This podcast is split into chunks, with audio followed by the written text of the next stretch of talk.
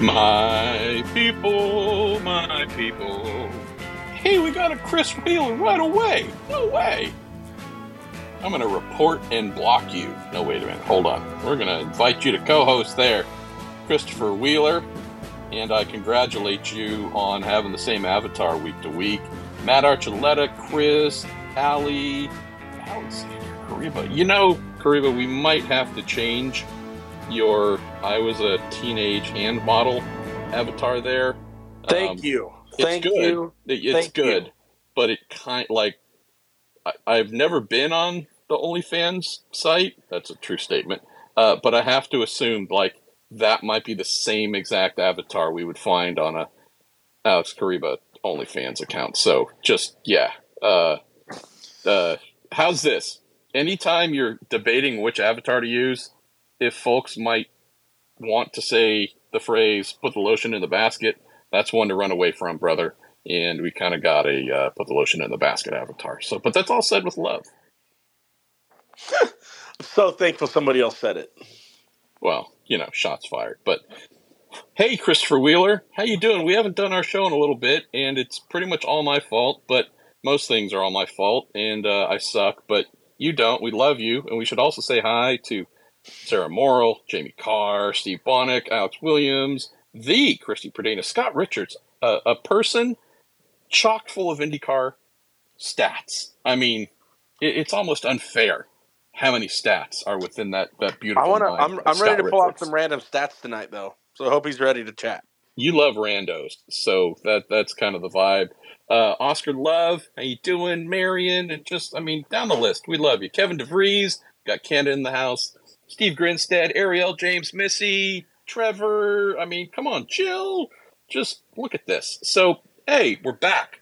Uh, let me admit very quickly, I thought we weren't going to be able to do an episode because our friends at oh, don't call it Twitter. It's apparently called X the last time we hosted a show, Chris Wheeler, it was called Twitter Spaces. It's now X Spaces, but in this X revamp, they've taken the Spaces button uh, off of the bottom of the main menu. And so I'm like, what is going on? So it took me a while, but they kind of hit it elsewhere. But But Uh, to be fair, I gotta say, I got a tag on the post. I got a tag on the actual tweet. And then when you went live, I got a mention tag so I could click right to it, and I didn't have to sit there and keep updating to see when you were live. thank you, Elon, which are So, words not a lot not- of people have said in a little mad. while. I'm, but I'm not mad about it. Plus, uh, this is kind of a 50-50. My mom always told me don't go into places with a big X on the door. But the pirates always say X marks the spot for all the buried treasure. So my life's been torn for 37 years, but now I finally have the answer.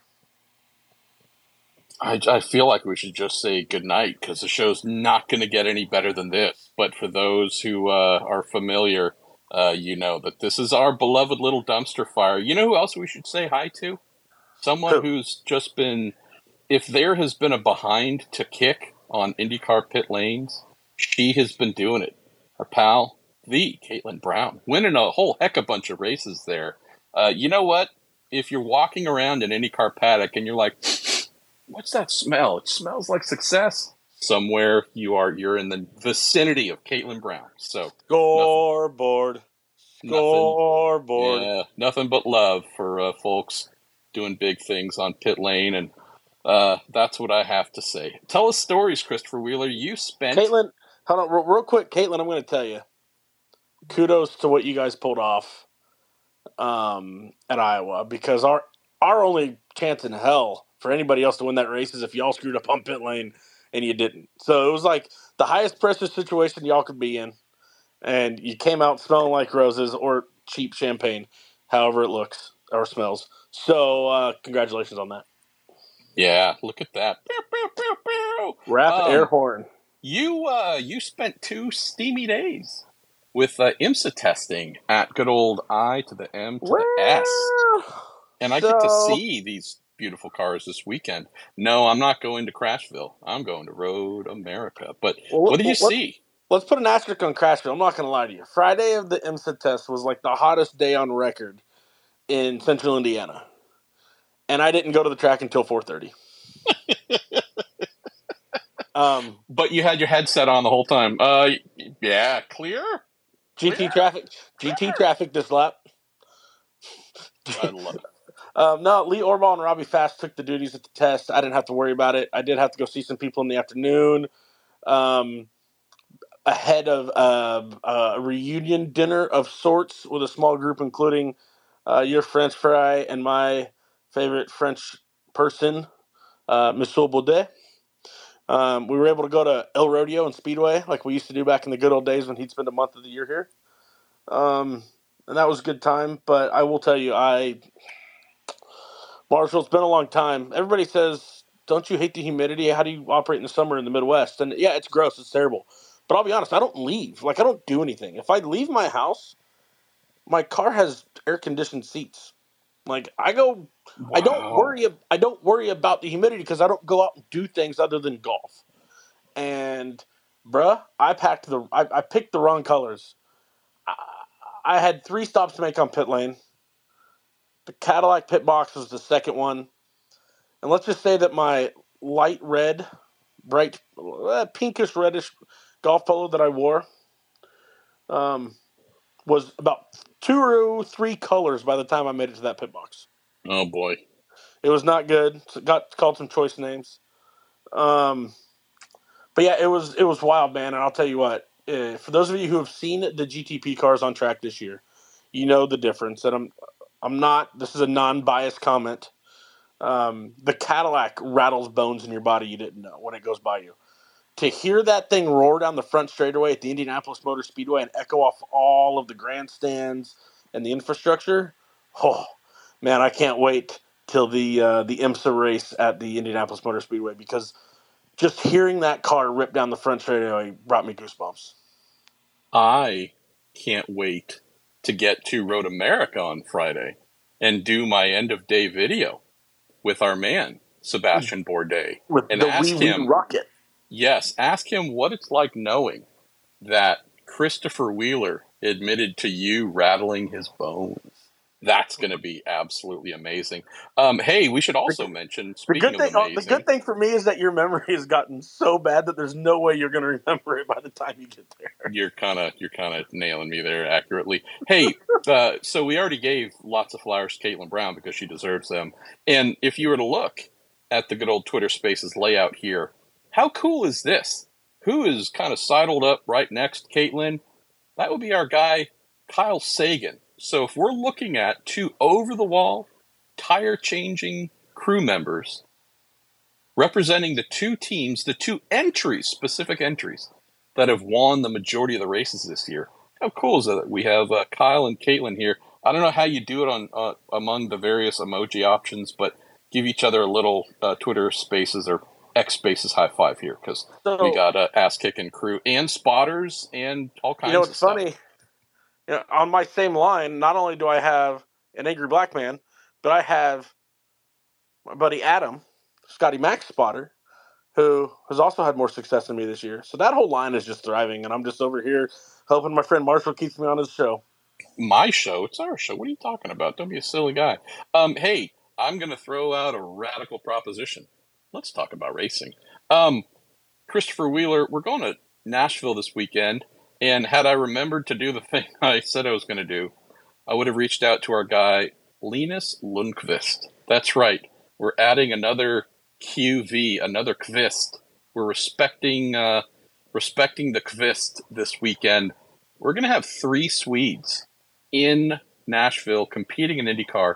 Our guy Marcus Ericsson, our guy Felix Rosenqvist, and Linus Lundqvist. Let's talk about Linus and this opportunity with the Meyer Shank Racing Team, and probably the most prescient topic of all. Hey, kid, welcome to IndyCar. Uh, go successfully and ably represent the team and our friend Simon Pagenaud, who continues to heal from wicked lingering effects, and do it at the event with the highest attrition rate we've seen kind of forever, and in the biggest field we've seen in forever, with more sketchy driving than we've seen forever. Go do all those things, represent the team super well, don't hit anything, but don't just kind of ease off the throttle and not impress anybody because you need folks to say, "Oh yeah, got to hire that kid." Uh, but everyone likes to crash and run into each other. Dallara's like stock it just spirals in the single day with all the spares being sold.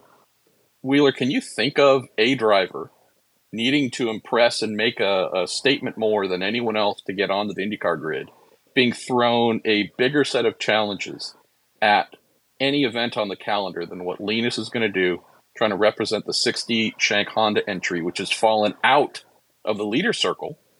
Um, and for right now, the kid's got one shot. Tell me about this, man. This is crazy. Well, I, I'll be honest. I don't think it is as pressing as the naked eye suggests. I think it's actually one of the best opportunities for him in general. And I say that because the 60's out of leader circle. I say that because Tom Blomqvist didn't make it to turn two in his debut at Toronto. I say that because Conor Daly, everybody's fan favorite, hasn't delivered the results. I'm not saying it's his fault, but on the couple races he's been in the car. So I feel like if Conor goes and runs double top tens and, and Blomqvist goes at Toronto and, and runs top 15, now this is a big situation for Linus. But he's tested for multiple teams. He's had to adapt quickly to working with multiple sets of people and philosophies um, and platforms. Um, you know, we talked about the Shank Andretti Andretti partnership. You know, Andretti should have the best general platform heading into Nashville. Um, I think it's one of the few edges they hold in IndyCar and performance still is their damper program on the street courses is really dang good. Um, that should have a trickle down effect. Does he need to impress? I don't know. Um, I think for his own sake, mental sake, he probably would love to go and just have a solid day, a solid weekend. Um, but when I think bigger picture of free agency and open rides in 2024 and the future of IndyCar, and the fact that Linus is still a higher priority to team owners than anybody who's in the Indy Light Series, I feel like that takes some of the pressure off of him. Right now, if you had a runaway standout leading the points in Indy Lights right now. Somebody just dominating the thing left, right, and center. Then yeah, there's a lot more pressure. But I still think he's a high candidate. Uh, and the silly season, as I'm sure we'll talk to here over the next little bit today or tonight and in the future, is it's shaping up to be very weird. And I, I truly feel like it's not that big of a deal for him this weekend. It's going to be a big deal in regards to the opportunity, but I think he's going to do just fine. Um, those lights cars are not fun to drive on street courses with no pit stops and one set of tires. And he did a fantastic job of it in uh, the last season. So I, again, I think he's in a good spot. I mean, he won the race last year, so we know he's pretty decent around there. But I'm just thinking of a couple other factors. I've been one of I don't know however many to write and say into microphones and video cameras and whatever else that hey, this is garbage. Indy Lights champ should not be sitting on the sideline, right? For all the reasons we know. The advancement prize was too small, not enough opportunities for that small amount of money to interest anybody, blah, blah, blah. But a kid with this much talent who just mopped the floor with everybody in lights, this isn't the kind of talent who should be parked. And so we've been saying he's got crazy talent. This is wrong here he is having his first opportunity, and there's a lot of hype surrounding him last year, coming out of winning the title, and certainly those of us trying to keep folks remembering he exists. Think of him, please. Um, I would imagine there are very few people, especially those with potential seats to offer next year, who are thinking, ah, you know, nothing much to expect from him here. I would imagine that there are a number who've said, hey, we've seen him race and think he's really good, but we've never seen him in an Indy car. This is going to be a hell of a challenge. Depending on how well he does, he could absolutely give himself a great springboard to something bigger next year. Uh, or have folks going, oh, well, yeah, there's a lot of challenges there, but uh, didn't really see anything that stood out. Like to me, that's the hard thing to balance. The last thing he can do is come home a anonymous 15th or 20th where you go, okay, he completed his first race, but I don't remember a thing about it. Or, hey, lap one, turn one, boom, broke the front of the car off, race over. All right, well, that was dumb. And we didn't get to see you do anything. All we remember is you made a mistake. Um, hey, there are folks going for a championship. Uh, are you racing among them? Or if they're coming by you to lap you, how do you deal with them? Are you, I just think that this kid, knowing that late in the year, at a high risk track, with a lot of hype around him being extremely good, has 10 times the opportunity to fail than to make folks stand out and go, whoa, gotta have this kid in my car. You and I both believe he's got the talent to stand out. I'm just saying, compared to Tom Blomqvist at Toronto, we've all been pretty well convinced that he's going to be racing for them in IndyCar next year. If he did well in Toronto, it would just further that belief. But if things didn't go great, I don't think that would have harmed his potential. This kid's got nothing for next year. And so leaving well, there with nothing isn't going to help. But if he can weave through all these landmines in front of him, I think he can do big things. Just saying that, you know, this isn't just to show so, up and drive and whatever you do will be good with. I don't I don't know if that's the case. I think though, I think the pressure's off him a little bit as far as his opportunities. And we're let's just dive straight into the silly season project projectors and predictions. And I'm going to throw an asterisk and a, and a warning sign on top of it. This is Marshall and I rambling on about stuff. Please don't sit there and when it doesn't happen, be a dick about it because I'm just throwing things out there. Um, I don't think, no matter what Linus does at Nashville, I don't think it'll be his last race of the year. I think there are enough big, te- I know there are enough teams around that, around and below the cutoff in leader circle that have free drivers becoming free agents, and Linus has that budget money still to spend. That no matter what, we will see Linus again after this race.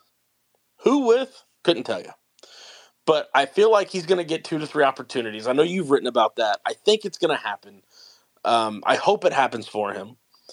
But uh, again, I, when I look at the big picture of the free agency and the silly season, I think that this is a kind of a bonus opportunity, right? This is a Mike Shank needing to make a decision. Blomqvist has a as a would probably be in the car, but he's got to be at Road America with you. Um, you know, I think it also you know, kind of give Shank an opportunity. Hey, try a kid for the future. We don't know. There's speculation that maybe he's looking to replace both drivers.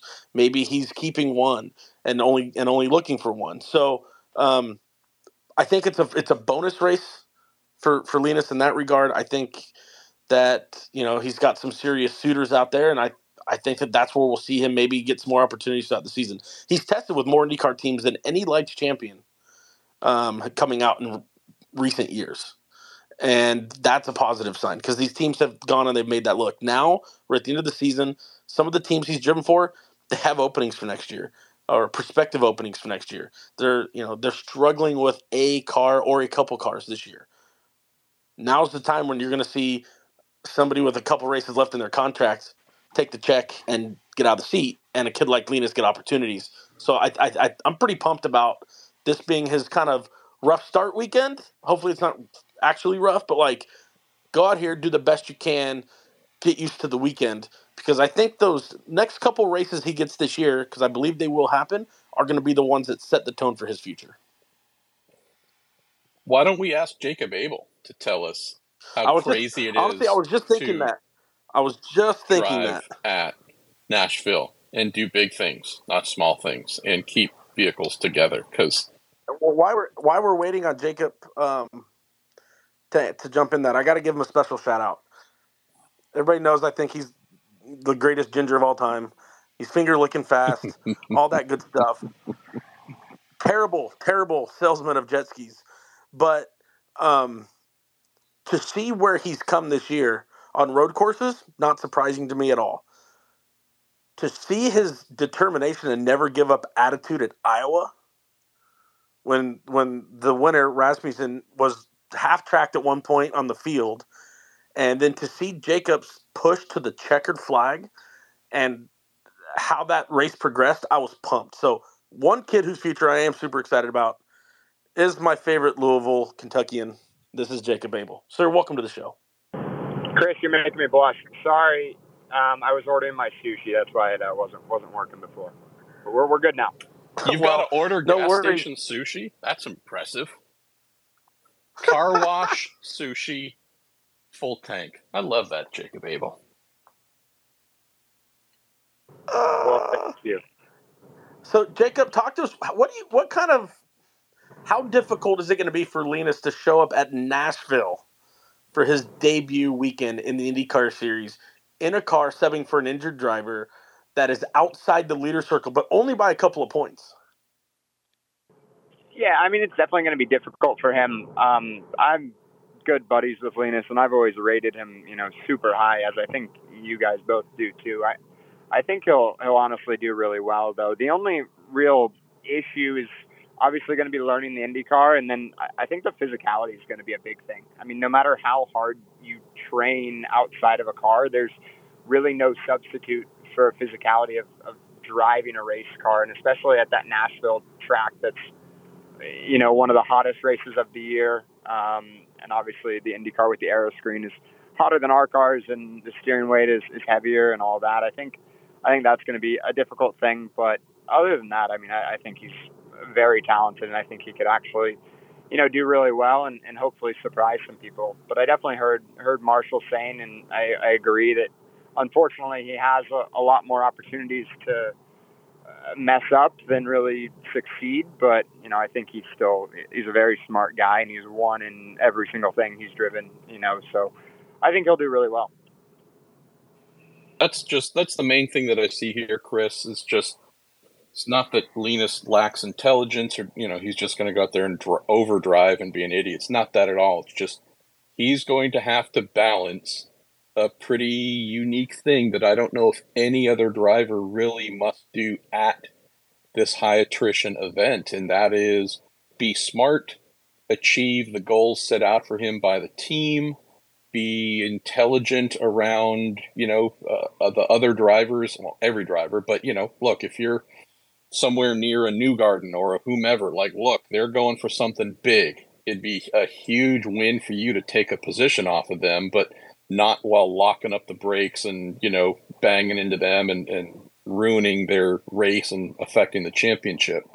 So I think he's just got this really unique set of unique challenges in front of him, where he needs to go out and be a uh, a good student, do as he's told, make the Meyer Shank Racing team happy, and also leave a positive image with the rest of the field um, that he's you know able to go and show well without putting anyone at risk, but also showing folks that yeah, I'm as good as you thought I was. Uh, again, yeah, and we know that he can do it. We believe he can do it, but he's not the only one out there. It could be someone else saying, "Aha, I see an opening a thousand miles wide. I'm going to pass a 60 car. Boom, done in the race." So uh, I don't feel I feel for him, uh, but we know how good he is. So uh, I got to believe he's Well, going to be gonna- okay. I'm going to give him. I know he listens to all of our shows after they're done, and I know that he's you know listens and and, and reads everything you write, Marshall. So I love the lies you're telling. so Linus, when you listen to this before he's strapping in the car on Sunday at Nashville, here's a little pro tip for a rookie: if your day's not going great, and if the leaders catch you on track, do not race every single car in the top ten. Like Chris, the this last sounds lap familiar. This sounds. I've, I feel like I've Uh, seen this before. Just If- don't do it. if if you're having the number 55 and the track Mid Ohio come to mind at any point in time during the race, young Linus Lundqvist, um, you But- go ahead and just shake your head a little bit uh, and and clear uh, the etch a sketch and make that go away. That's But- all we're saying. Wor- give credit where it's due.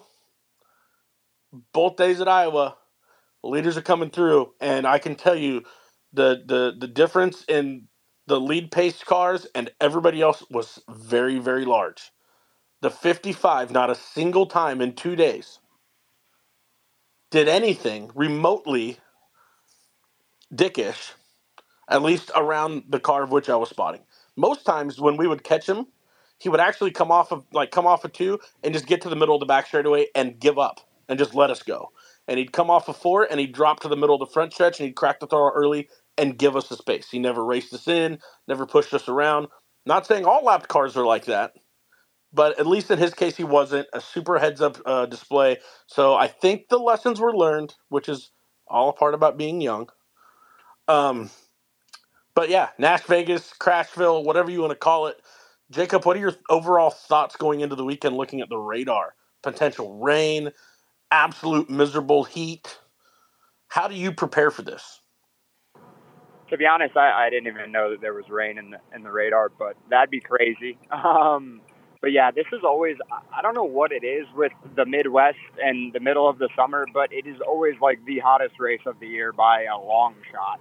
Um, the humidity is always brutal. I think it's just yeah, I don't know, cardio, working out, trying to run and, and stay in shape in the off season or little summer break we have, not the off season. But yeah, I think it'll be fun. I think in our series you may see a little attrition with drivers. You know, the IndyCar series, I think you have a bit more prepared people kind of everywhere, but you know, it's still super difficult. Their races like three times as long as ours or more. Um, and I think that definitely is probably one of the reasons that leads to the attrition in the races is just because of how physical the track is and how hot it is. And if there's rain, that there's a whole nother wrench in it. Um, and then at the end of the day, it's a really bumpy street course with uh, about zero margin for error. So, yeah, I always love street courses. I think it's going to be fun for, for us. And yeah, hopefully we can, you know, keep the pressure on and, and keep battling for wins. Wheeler, did you just hear Jacob Abel call for stage breaks in IndyCar? I think that's what I heard. Did you hear that as well? Absolutely not.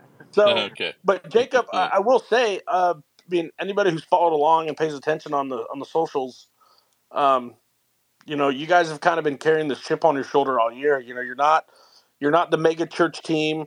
You know, you're not the the big brand name program. You know, your family's organization showed up at Indianapolis with RC Enerson, plugged it in on Saturday, and you guys have been trucking and getting podiums and, and so close for wins, and you had a pole with this little small family team, and now all of a sudden it's not such a small little family team anymore. You're going into the to at least the next race with two brand new teammates that are completely new to your program, not a lot of experience in the cars. You go from being focused on what you're doing and, and building your craft and your points and your own race to now you're the leader. You're you're the example setter what does that change not only for the organization but for you and your mindset going in?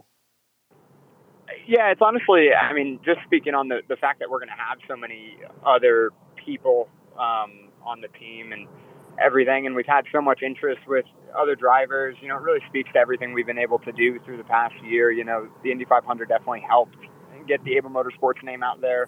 I think a lot of our success in the Indy NXT series has been you know, really good because it's finally, you know, we're getting recognized for, for all of the success that, that we've had, you know, as this, you know, quote unquote small family team. Um, so yeah, to have Yuven and Francesco coming in is, is really cool. Um, you know, they're both pretty talented, you know, young drivers, and I think they'll bring bring some good data to the team. It's always good to have teammates, you know, no matter the experience, they're always going to be faster in certain areas of the track, and there's always stuff that we'll be able to learn uh, on the 51 car from them. Um, but at the end of the day, you know, we have enough people.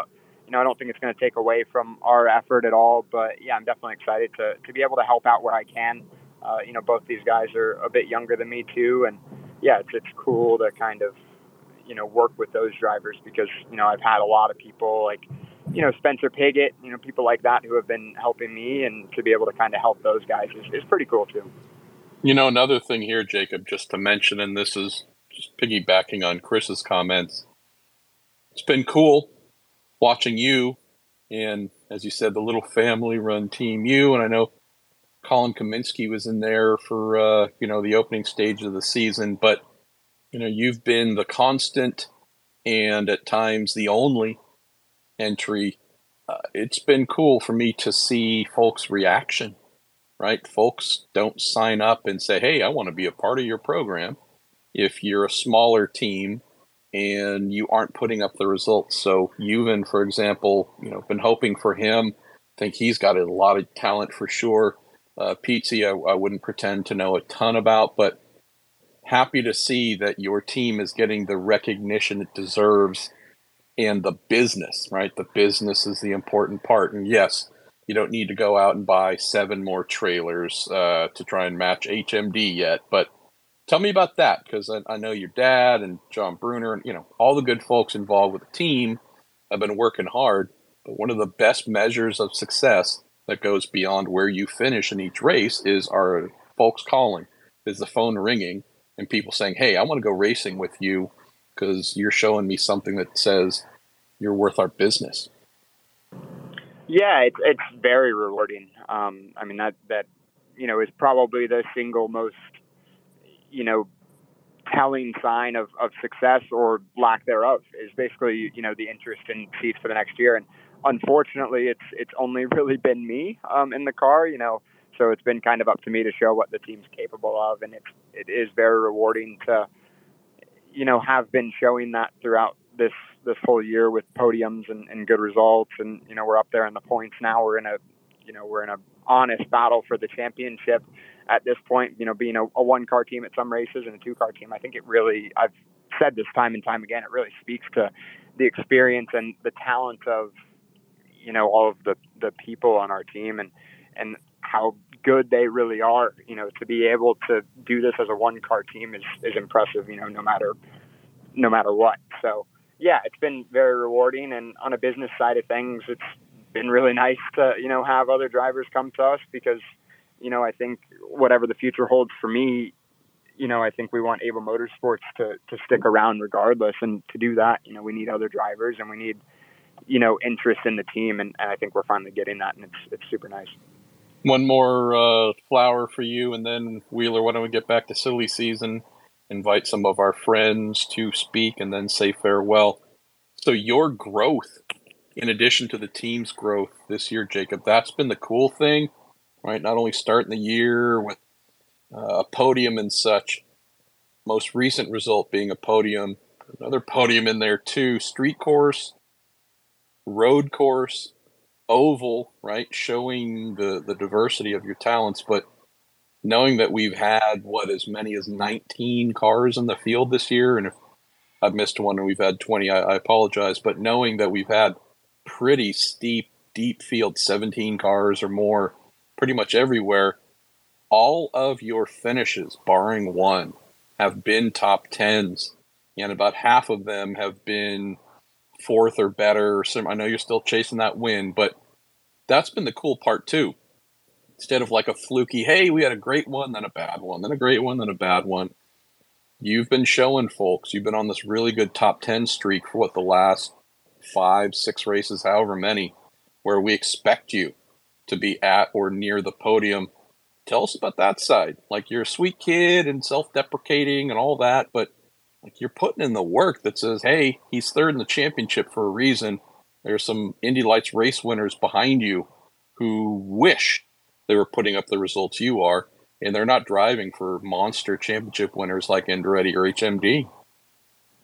Yeah, no, I, appreciate it. You know, and I, and I speak a lot about Abel Motorsports, and I, I want their success, you know, more than anything. But there is a point where it is kind of hard to separate, you know, Jacob Abel as the driver and Abel Motorsports sometimes. Um, so yeah, it's it's good that you know at least some people are, are noticing the success that I've put in. You know, because I, I want to go be a you know a, an Indy 500 winner and an IndyCar champion one day. Like that's my goal as a as a driver, and you know, Abel Motorsports and, and that whole thing has been awesome. But you know, that's that's the goal for me in the future and and all of that. So being able to to put in the work and and get those good results is is really really cool. Um, but yeah, I, I appreciate it. Um, yeah, it's been good to to get all those consistent results this year. I think that was kind of my mentality going into this season. Um, I had a you know basically a full championship that I ran in January and early February where I was able to run it, you know, the pointy end of the grid and, and kind of battle for the championship. I ended up coming away in third, but,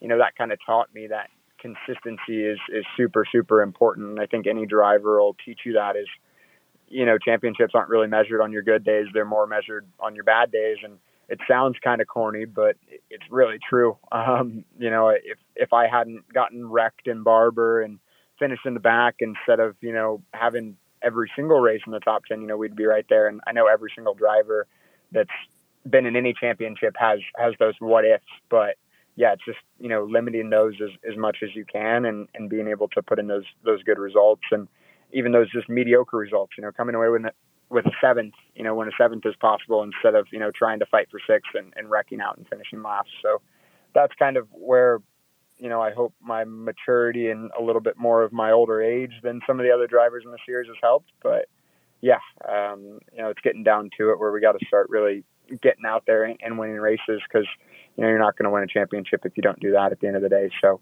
yeah, it's good to have the consistent results, but still going out there and, and trying to get the race wins. Also, shout out for the all ginger podium, by the way, the ginger apocalypse. Yeah, that was Iowa. awesome. Oh Scott oh Dixon had a had a tweet with me, and that was probably one of the coolest things that's ever happened. So yeah, he retweeted, said uh, "Go Gingers" too. So yeah, y'all, it was a unicorn filled podium. So gotta love that. Wheeler, uh, what should we talk about next? Well, I think you should lead us right into the old uh, IndyCar silly season and just kind of let's just kind of lay some ground out. Oh, let's man. see what's going on. Let's. Oh man, there's like so much. There's dude. so much going on, and I, again, uh, this is something we do because we love. I can't give away all the stuff here if I haven't filed it yet uh, for one of my clients, and yeah, I was hoping to get it filed today. Uh, it's probably going to be tonight or tomorrow, but man, there's so much stuff. You and I spoke this morning uh, off the record about all kinds of stuff, blah, blah, blah. Um, and even since then, Chris, I've had some conversations with folks that radically altered uh, what I understand and what is going on in the silly season. So I can't get into a lot of it, but uh, let's. How's this? Let's go team by team to at least give folks a, a quick look of what at least I know to be going on. Uh, AJ Foyt Benjamin Pedersen's there on a multi-year. Uh, Santino is not signed beyond this year, but uh, the team, I know the team and the driver want to continue. So it's just dependent upon finding funding, right? So um, I would hope that they find the budget for that sooner than later, because if that drags on like deep into the off season, I think Santino might start looking elsewhere. Not because he doesn't want to stay with them, just because hey, uh, there could he's doing well enough at times to where I'm confident he's drawing some interest from uh, one or two places in the IndyCar paddock and also outside. So hope something positive happens there. Andretti Autosports, the uh, one of the big ticket questions. We know that our, our pal Devlin DeFrancesco won't be returning. Been confirmed. I wrote that story a little while ago. Not exactly a secret. The thing we hear is that they're not just looking to fill one seat, but potentially two. No official formal direction from the team talking about Grosjean and whether they're going to extend him or not. But I know, Chris, you and I have heard uh, heard the same thing about that situation. Know if we should crack that open though, but uh, I'll, I'll, leave that in your lap to decide. Whoa, you're gonna put it in my lap? um, yeah, I mean, I look details internally at Andretti Autosport are usually uh, hard to come by until they're out, and when they're out, boy, do they come out big. Um, and uh, again, neither one of us. I don't there. think we should put we should put this we should this one yeah, we'll be. I'm just some... saying. I was just. I'm only going to say exactly what you said. I, am not just, putting it in my silly season update. How's that? There, like, there's people. There's people that say that you know they're definitely shopping for one. Maybe they're shopping for two. And where that what that does to the silly season is it takes it takes an extra kind of who that hurts. That hurts the Meyer Shanks. That hurts the the the Ed Carpenters. That hurts the the Dale Coynes in a way, right? Because what that does is it takes another. I'm not going to call it top tier seat, right? Like because when I think top tier, I think Ganassi and Penske, and then I I kind of have like McLaren and Andretti, um, and a staggered kind of mindset, and then you've got like you know kind of everybody else. And so it takes one of those kind of maybe top potential drivers that some of those I would call it midfield teams are looking to to get. And now it, it alters it because now there might be what if there's a second at Andretti? If there is, then that pulls one of those probably over talented drivers that these teams are just one of these mid midfield teams is hoping they're going to get off their radar. Who does that help? Well, that helps the Santino Ferrucci's if like what you just talked about with the Foyt situation. Um, I'm with you. I'm, I don't see that changing, but you know, to my knowledge, everything down there in Texas is pretty status quo to them right now. They're just they're doing what they do, but um, that's where it alters it. Maybe that's is that does that create an opportunity for a Linus? Um, we know this about Andretti Autosport. The 29 car has been a paying seat, meaning a driver is paying for it. Prior to Devlin, regardless of whatever the car number was, Hinch's last time there was bringing a sponsor. Prior to Hinch and so on. Andretti has had one or two, but we'll just go with this one. A entry where a a good driver with a full budget can participate in IndyCar through the business offering from Andretti Autosport to do so. We know because again, we've written about it, been confirmed by the team, and so on. They're converting that car, taking it out of something that can be hired by a driver to participate in IndyCar to something where they have their own sponsorship. They pay a driver. So Andretti is going to four entries, all four cars, where they choose who the drivers happen to be based on their belief that they can win races, win championships, Indy 500s, and have a high pedigree or high potential to become that person. So the question here is, to Chris's point, a lot of folks within the paddock, even before the story was written or, or uh, confirmed, have known the 29, that fourth car, is one where a lot of free agents were either looking to or even the team was reaching out to. Known that for a while. The question here now is is this now a two car driver expedition? And will the 28 that Romain is currently driving be something where they're on the lookout for someone new or different? We hear that that is the case. Has the team said so? Could this change quickly? Could they decide to extend Romain right now, today, tomorrow, whenever, and make sure that uh, the 28 car remains his for years to come? It's entirely possible, just based on the what I continue to hear. There's an active search for not just one but two drivers also, keep in mind, just to close on this, we know for sure the 29 car will have a new driver, period, and a statement. Yep. We don't know if the 28 will. So you can look for drivers just to make sure that, right, that's what a team should do. Even if you love the person that's in it and they've done everything to deserve an extension and you plan on giving them one, you would not be doing your job as a team owner, team manager, whomever if you weren't out talking to potential alternates because who knows? The person's a free agent. Maybe someone else says, hey, we want to give you money to drive our car. And you might have the full intent to keep them, but they decide to go somewhere else. So, again, until so, something is agreed to on who's going to drive the 28, whether it's a driver choice to leave or the team's choice to look elsewhere, um, I think we can assume they're looking for two and for sure need one. So you you just hit the nail on the head though with something that I wanted to bring up tonight. What? Okay. And this is for team owners. Starting to see the boy that cried wolf story hit repeating here. The team owners are complaining, oh, there's too much drama around my driver. Oh, there's too much drama around my program. Oh, there's too much drama. There's too much media. I don't like it. Well, let's just remember the owners are the same people that put in contracts a time of when a driver is allowed in a in a contract year to openly negotiate with other teams in the marketplace.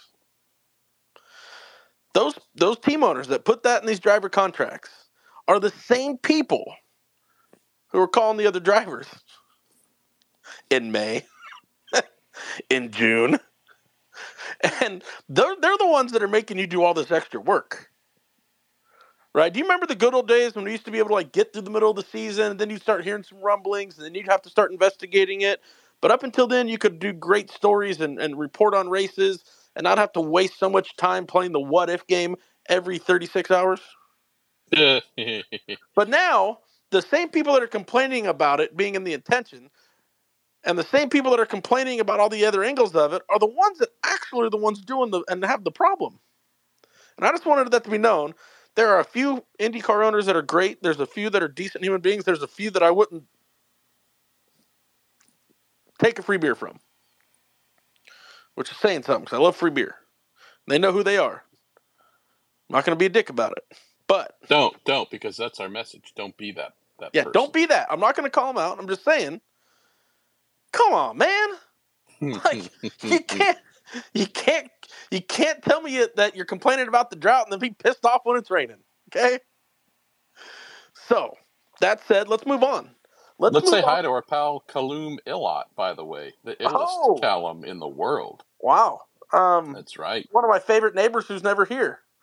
Um, so while we're talking though about this stuff, let's move on. Let's move on to Rahal, Letterman, Lanigan. Marshall, What would you like me to say about them? Uh, Well, our friends at three- RLL. you know, three cars full time, fourth at Indianapolis. Um, I think it's to nobody's surprise that, to my knowledge, Christian Lundgaard is not going anywhere. Um, he has been a breath, a breath of fresh air to the organization and its partners.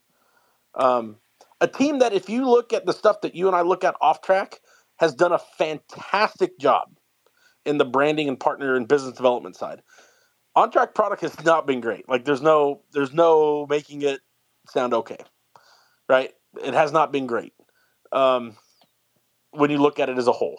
But they've done a great job keeping you know partners happy and keeping partners coming in to continue this rebuilding effort that they're in. Lundgaard stays put. You know, we need to we need to give some flowers here. We're going to continue handing them out. Need to give some flowers. And hello to Conor Daly, who just joined us. Hey, Need to give some flowers to good old Callum Ilott, along with who you just mentioned, Christian Lundgaard. Those two wacky kids have changed IndyCar teams. I'm not talking every team, but overall, these two guys have changed what IndyCar teams are looking for in young drivers or willing to accept in terms of experience from young drivers more than I have seen for as long as I've covered the series. Uh, Lundgaard, who is a pretty darn good driver of Indy cars, did not come here with any fanfare. If anything, there was a lot of Googling who is Christian Lundgaard. And come to find, okay, uh, won a couple F2 races.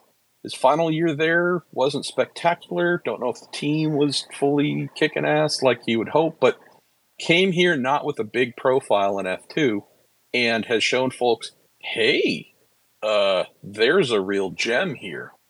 Callum obviously came here with, uh, I would say, uh, definitely higher level of awareness and has only shown that, wow, this guy's kind of ready to go. Both of these guys have to learn ovals, obviously, but we've seen them, especially at Iowa, for example, really show that they get it. You know, Callum as well. Indianapolis this year was pretty damn impressive. But these two guys, and I, I'm not saying this strictly on my own opinion, I'm parroting what I'm hearing from team owners when they're talking about who are we looking for in the future, who interests us.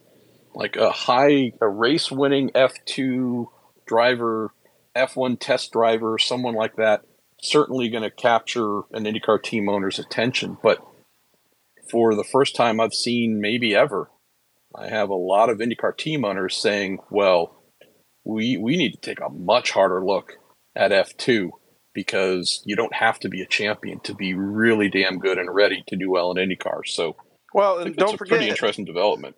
Now, granted, these two have have made their way to IndyCar and they've reserved their their stay here in IndyCar. They've done a great job at that. But I will say, one of the F2 conversations that also is coming up is not just about the talent, but the one thing you and I don't have, and that's a budget. And that's because I think a lot of the drivers that come through that that that European setup over there, uh, whether it's the whether it's the ability to just attract more people with money, maybe it's the sex appeal of maybe the investment of a driver, maybe going to Formula One, you know, maybe maybe it's just more opportunities over there to raise funding. But a lot of the drivers, to my knowledge, not all, but there's drivers in F2 right now that look at that and it's it's a budget game over there too, just like it is here. But realistically, the budget for IndyCar is so much less than somebody buying their way in to Formula One that they have such good contacts in Europe that they can say, "Hey, I can I only need this much money and I can go over here." And so now you're telling me I've got a kid with talent who can at least bring budget to get started? Well, okay, sign me up. Because at the end of the day, we're not just looking for talented race car drivers anymore on the team side. Yes, there's teams out there with good sponsors, but we're looking for drivers that not only have the budget, but the talent. Right? So now it's a race. Finding a driver with budget, not as difficult as it was three, four years ago. Finding a budget, a budgeted driver with talent, well, that's where people are earning their money.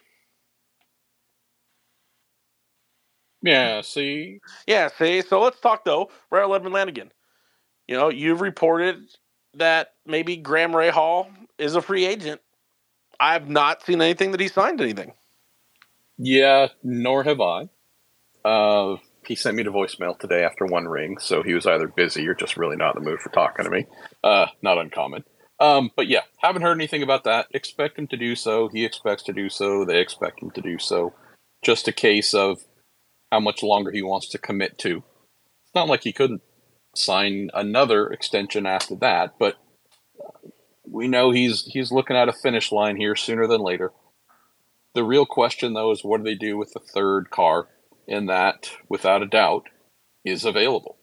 Uh, Jack Harvey looking around the paddock, he knows that there is no intent at the moment, nor do I think is there any intent upcoming for him to remain in that third entry once his contract is up here in what a month and a half once we uh, get through Monterey.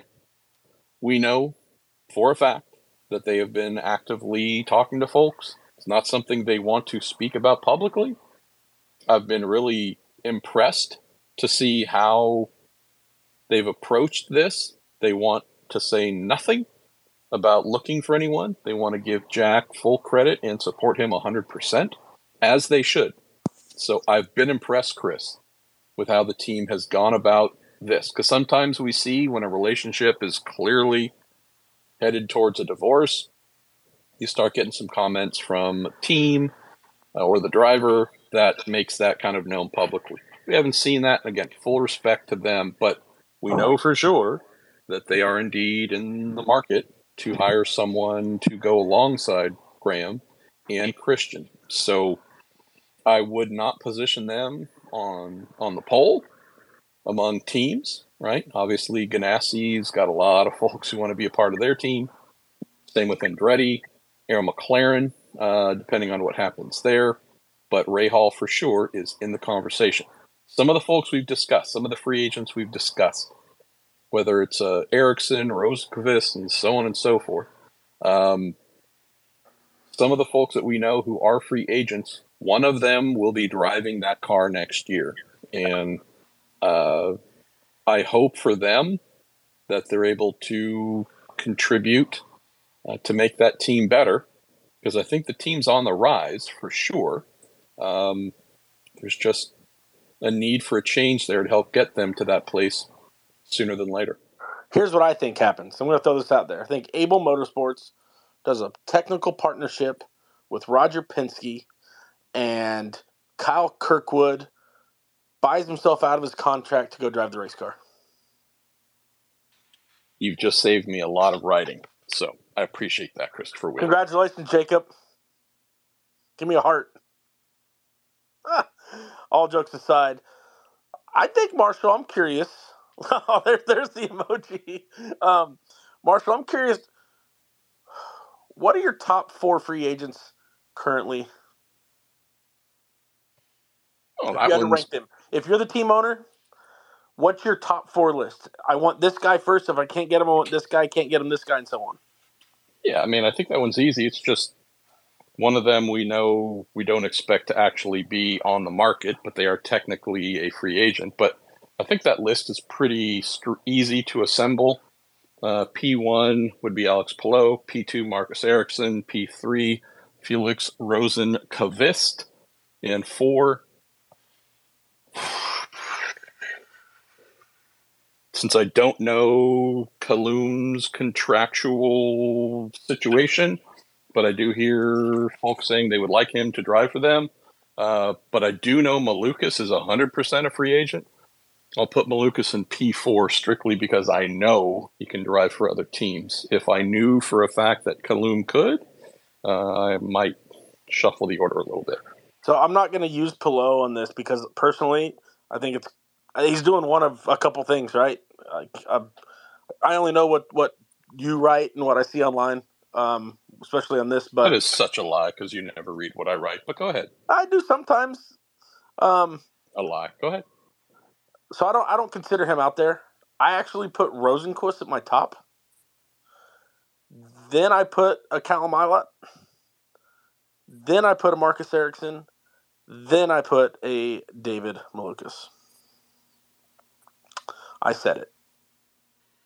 Well, there fact- you go. And and in fact, there's actually a chance that I would have again, not knowing the situation, I would love to see what an Armstrong does. Also, right? Because the kid, I mean, getting to work with the kid, he's been a stud. I absolutely have enjoyed it 100. percent So, um, yeah, man, like th- there's so much exciting stuff. Okay, here's one. Not in an Indy car right now. Who do you go for? Well, And Nick don't tell me- comes to mind. Don't, don't tell me you're going after Van Ginsberg and like everybody else in North America. Well, first of all, you got to pronounce it right. It's No, I Van.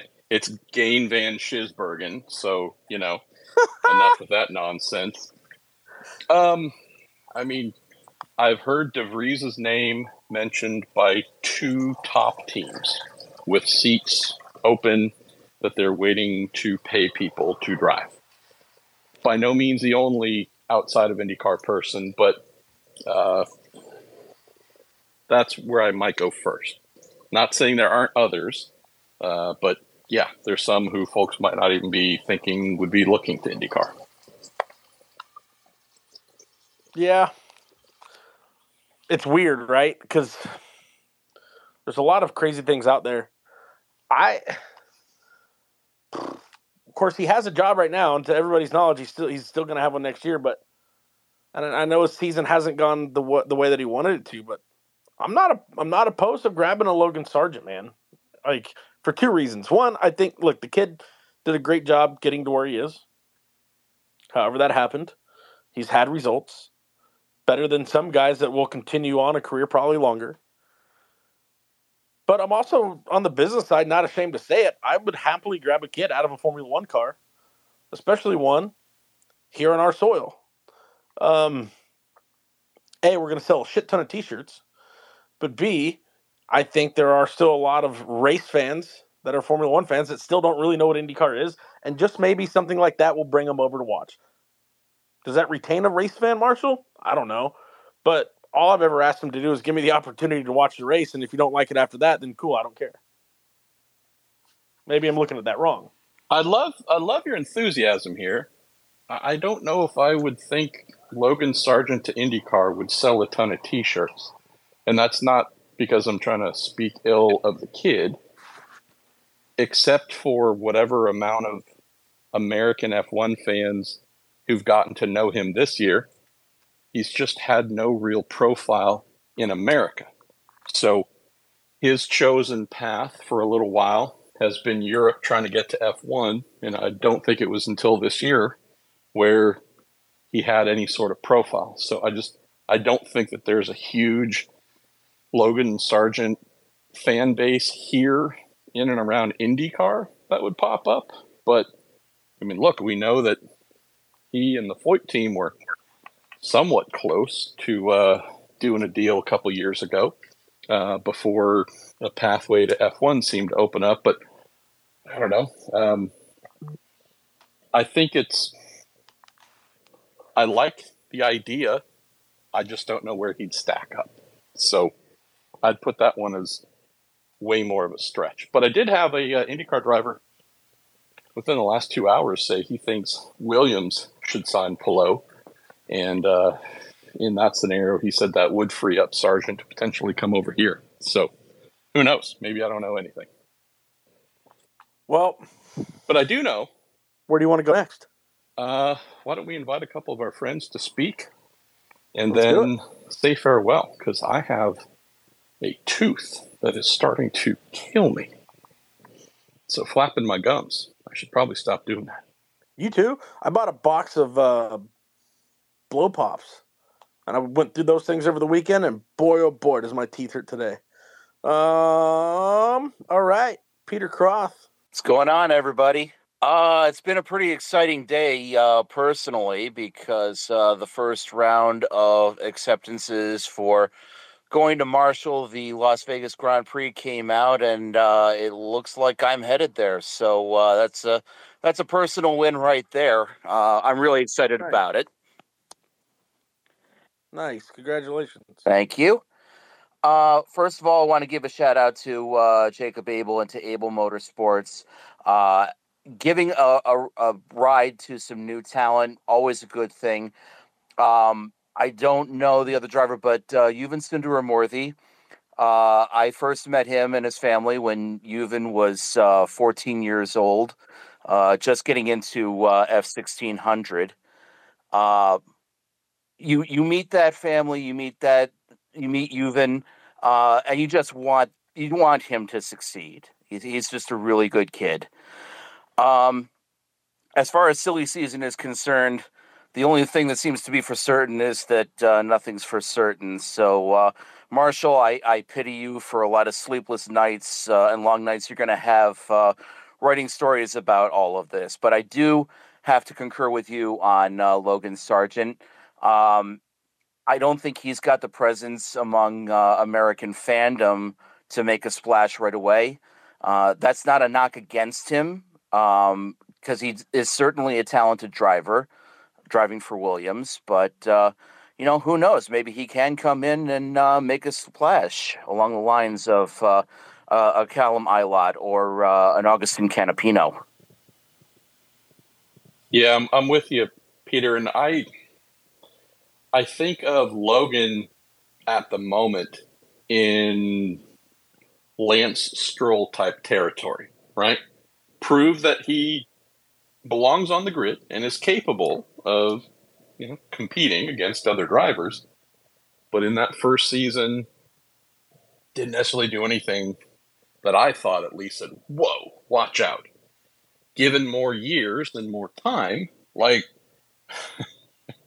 I realize that success in F1 is entirely built around the car, no matter what, whether you're the best team or worst team. But hey, there are times where he is ahead of Fernando freaking Alonso.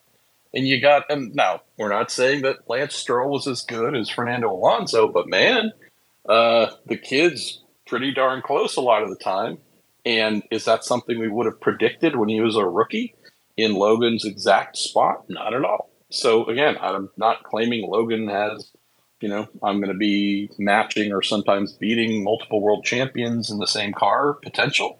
But I do know that in the past, someone in his same exact scenario with time, given time, has gone on to show that they drastically uh, outperformed any of the limited expectations had. I mean, just remember how bad his reputation was, right? Daddy buying him onto the grid doesn't belong here. Now it's like no one's saying that anymore. So it's that kind of thing where I hope Logan's F1 career isn't a one and done because we don't know, nor does he know how good he can be we can say for sure, though, we're not going to find out if he only gets one year. And never underestimate someone's ability to catch lightning in a bottle. Amen. Amen. Well, Mr. Wheeler, have we reached that time where we have uh, have the official closer of the Racing Family Show? I, I think it is, and it's you know it soothes me to know that we're here. But before we get there, Marshall, special shout out to the Orlando Racing Group listening from New York. Um, Michael Nicholas, Michael Orlando has been on a tear. If you haven't noticed, Marshall, I have noticed. I've even spoken to him about it. absolutely It- rolling. You know, I should mention here. I normally don't, but I, I feel compelled. So, what was it? Two weeks ago, whatever it was, just wrote a little column about the uh, USF Championships presented by Cooper Tires, all three tiers there, and how the various kids were doing, and then uh, closed with the Indy NXT by Firestone kids as well.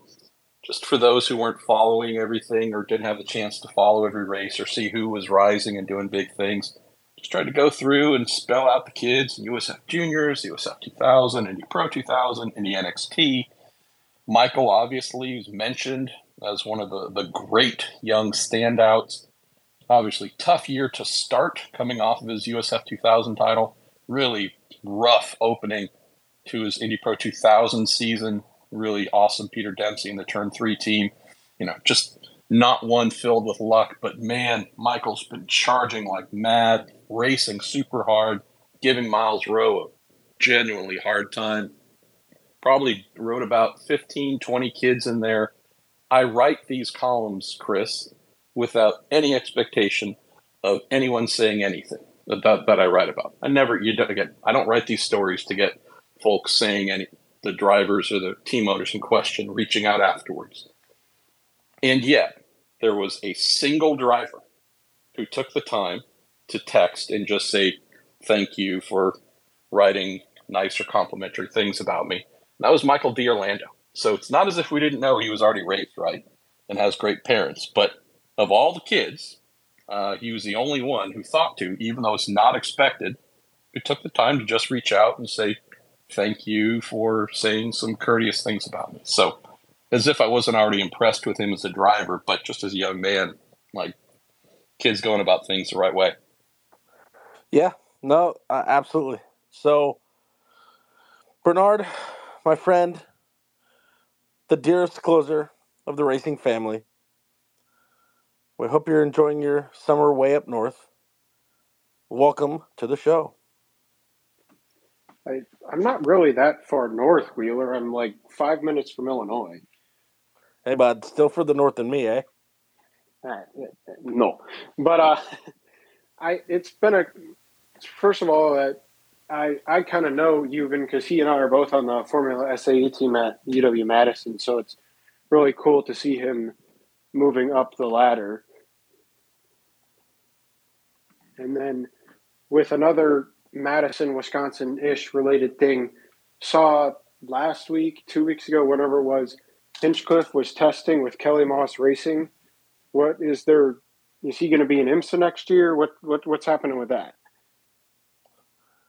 I honestly don't know. Um, I found out the day before he was doing it, actually, um, that it was that it was a thing. So I don't know if it was more of just like a, "Hey, we've got this opportunity. Do you want to come do it?" type thing um, that he did, or or honestly, I don't know much about it. Marshall, have you heard anything on that?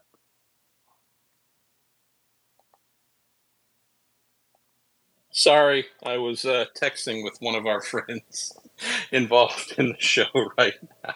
Uh, Sagan, I blame you. Um, Come on, no, Sagan. no, no, it's all good. It's all good. Uh, uh, look, I, I am embarrassed to say I had no idea about it, Bernard. So you're doing a better job than I am.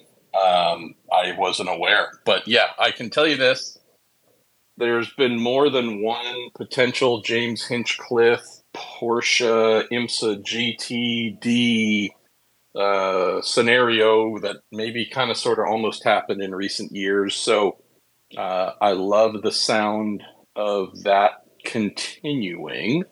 Um, so yeah, I don't have any more info because I just learned about it from you. But hearing that it was in a Porsche related team, that made a lot of sense to me based on uh, him coming pretty close, not once but twice in being a uh, full season GTD Porsche driver. So, yeah, I hope, I hope. Uh, granted, for him, not for us. He's the best thing to happen to an IndyCar broadcast in a super heck a bunch of many years. And as an addition to, right, there's already been some great quality brought to that.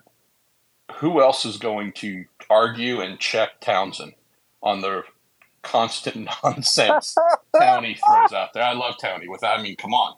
Um, without these two, we have IndyCar's official yin and yang in uh, in Hinch and Townie. So, but just the quality of information and the insights that Hinch brings as someone who last raced these cars not so long ago with an aero screen in the exact configuration we use today is, I think, proven to be invaluable. So I would love for Hinch, who still has that competitive spirit inside of him, to be able to race and achieve that fulfillment but I would hate the idea of losing him from the broadcast because unless it's our guy Tony Kanaan, who has done some pretty awesome on-camera analysis in brief brief stints a couple years ago, uh, I can't think of anyone else who would bring what Hinch is bringing. So great for him, but loss for us if we aren't able to have him at uh, however many races that would be.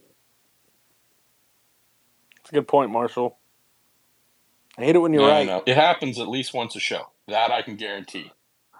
Uh, one of these days, I'm going to throw a perfect game against you, my friend. So, Marshall, are we there? You keep talking to me every time I go away to keep texting with saying, I know. you SOB. Um, yeah, yeah, there's a reason. Yeah. I, I thought I had a little bit of runtime here.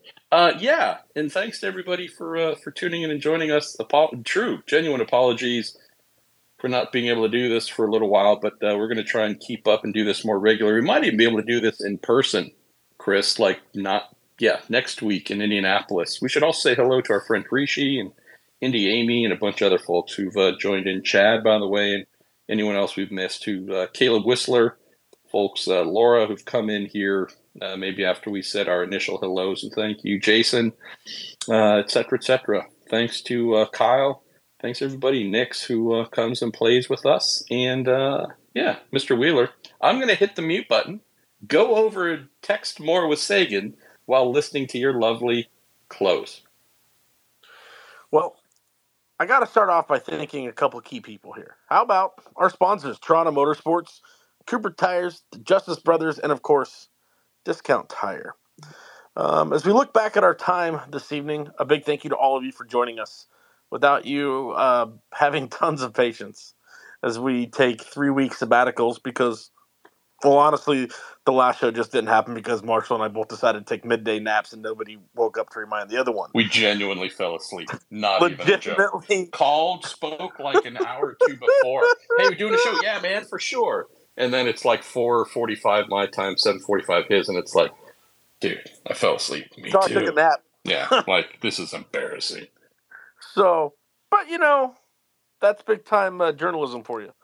Um, but no, seriously, thank you guys for sticking with us and and and, and staying, you know, staying up to date and up to speed and comments and likes and, and and the messages and then showing up when we decide to show up ourselves means a lot and we really appreciate it. Um, everybody at the racetracks over the, the summer stretch that I feel like just doesn't stop that's come up and said hello, hello, and thank you.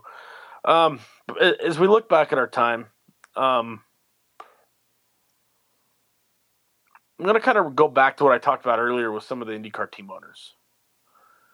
Don't be the person that complains that something isn't going the right direction, and when it does, or the right something isn't happening, and when it does happen, then complain that it that it didn't happen at the right time. Uh, it's just a reminder just to literally just be thankful for what we've got going on in our lives and you know be thankful for opportunities. And if something isn't happening right now well you're not going to will it upon yourself or the universe. Just keep doing good work and good things will come. Um, now more than ever is the time to remember too.